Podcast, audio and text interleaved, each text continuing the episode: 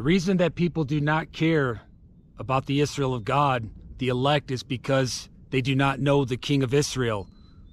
John 12, 13, they took branches of palm trees and went forth to meet him and cried, Hosanna, blessed is the King of Israel that cometh in the name of the Lord.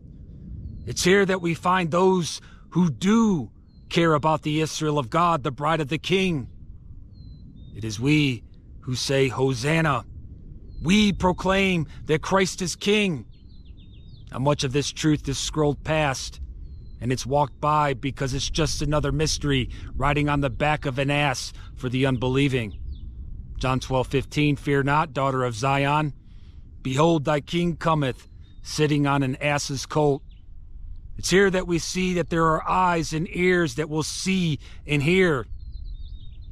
Therefore, he that hath eyes and ears, Hope you'll check out our new song entitled Israel of God, produced by a Big John.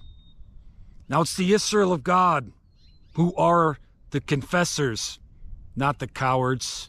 And the question is are you a confessor or are you a coward?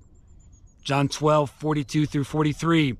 Nevertheless, among the chief rulers also many believed on him, but because of the Pharisees, they did not confess him, lest they should be put out of the synagogue, for they loved the praise of men more than the praise of God.